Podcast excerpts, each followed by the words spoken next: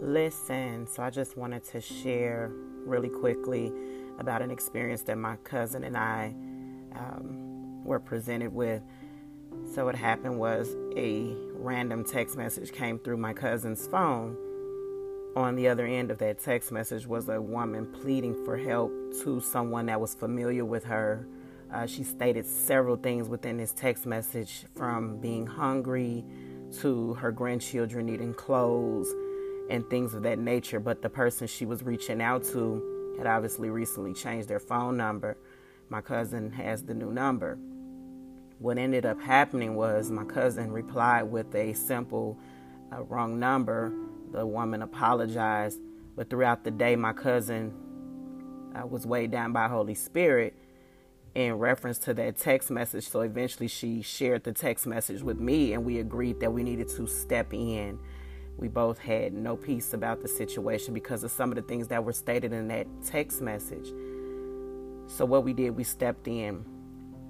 Holy Spirit began to show me how, just like in this situation, a lot of times we look for familiarity and we look for things that are common to us and people that are common to us to be a blessing when we are in need.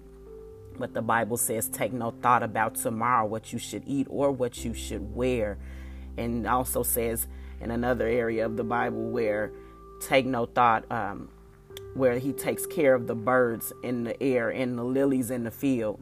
So, how much more are we to him as humans that he would not take care of our needs? And how, when we stepped in for this lady, we began to uh, bless her the way that the Holy Spirit allowed us and showed us to bless her.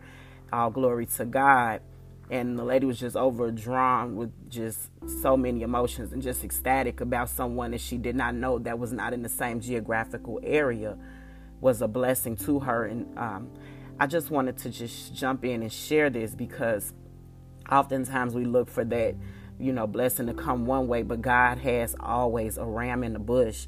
And just as sure as we stepped in for this lady within 24 hours myself and my cousin were immediately blessed in areas that we had needs and that was just a testament of God's goodness. All glory to Him.